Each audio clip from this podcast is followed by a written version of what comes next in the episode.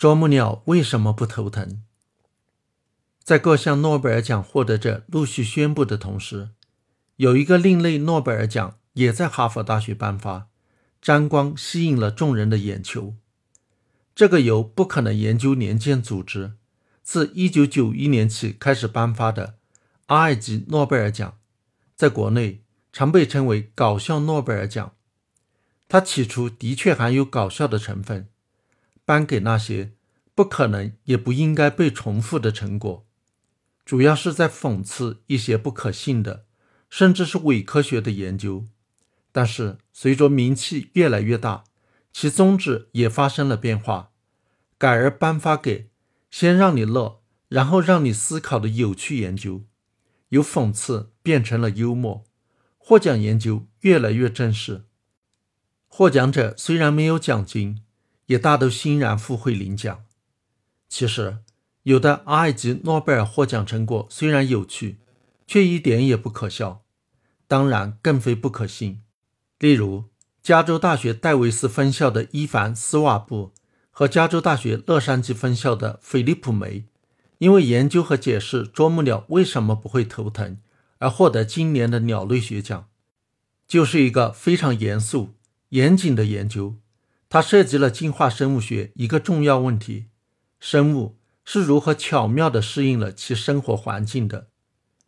啄木鸟是生物巧妙地适应了其环境的典型例子。达尔文在《物种起源》的引言中，便是以啄木鸟为例，说明只有自然选择才能解释生物的适应性。譬如说，啄木鸟的脚、尾、喙和舌。是如此令人赞叹地适应了从树皮之下捕捉虫子，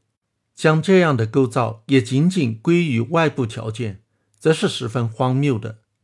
但是，即便是达尔文，也没有想到啄木鸟的头部和眼睛构造同样是令人赞叹地适应了从树皮之下捕捉虫子。啄木鸟好比一个锤子，不停地快速敲打坚硬的树木，不仅通过啄木觅食。而且靠它在树干中挖洞建巢，还要靠它相互通讯和示威。啄木是啄木鸟最主要的活动之一，它啄木的次数一天可达一万两千次，频率达到每秒二十次，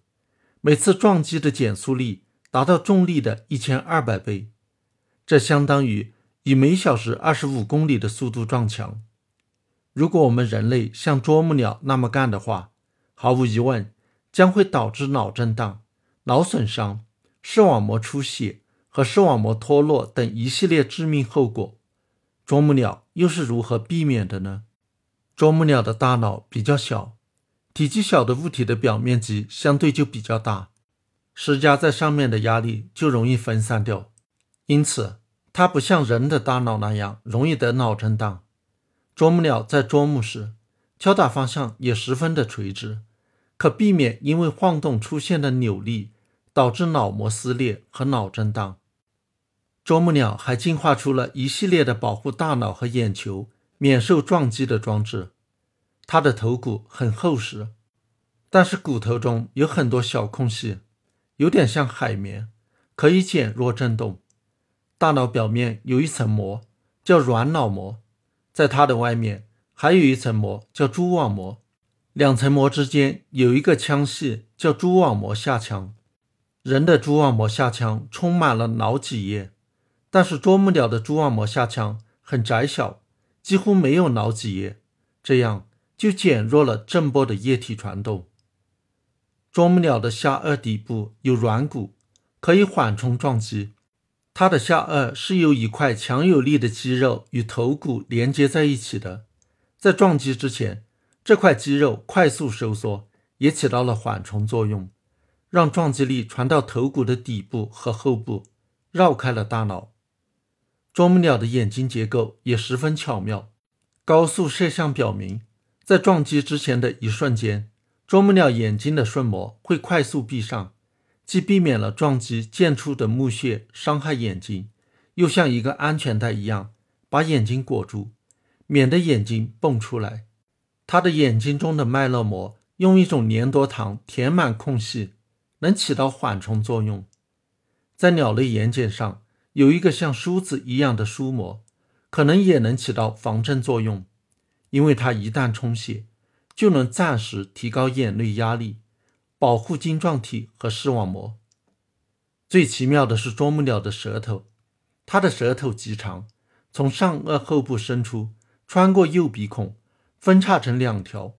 然后绕到头骨的上部和后部，经过颈部的两侧、下颚，在口腔中又合成一条舌头。这样的舌头就像一条橡皮筋，能够射出会外达到十厘米。显然，这条长舌头的主要用途是为了把虫子从洞中勾出来。但是在每次啄木之前，舌头收缩的话，就能吸收撞击力，也是一个很好的缓冲装置。达尔文在《物种起源》中一再感叹啄木鸟身体构造的巧妙，写道：“啄木鸟攀登树木，并从树皮的裂缝里捕捉昆虫。我们能够举出比这种适应性更加动人的例子吗？”但是啄木鸟身体构造比达尔文设想的甚至还要精巧得多。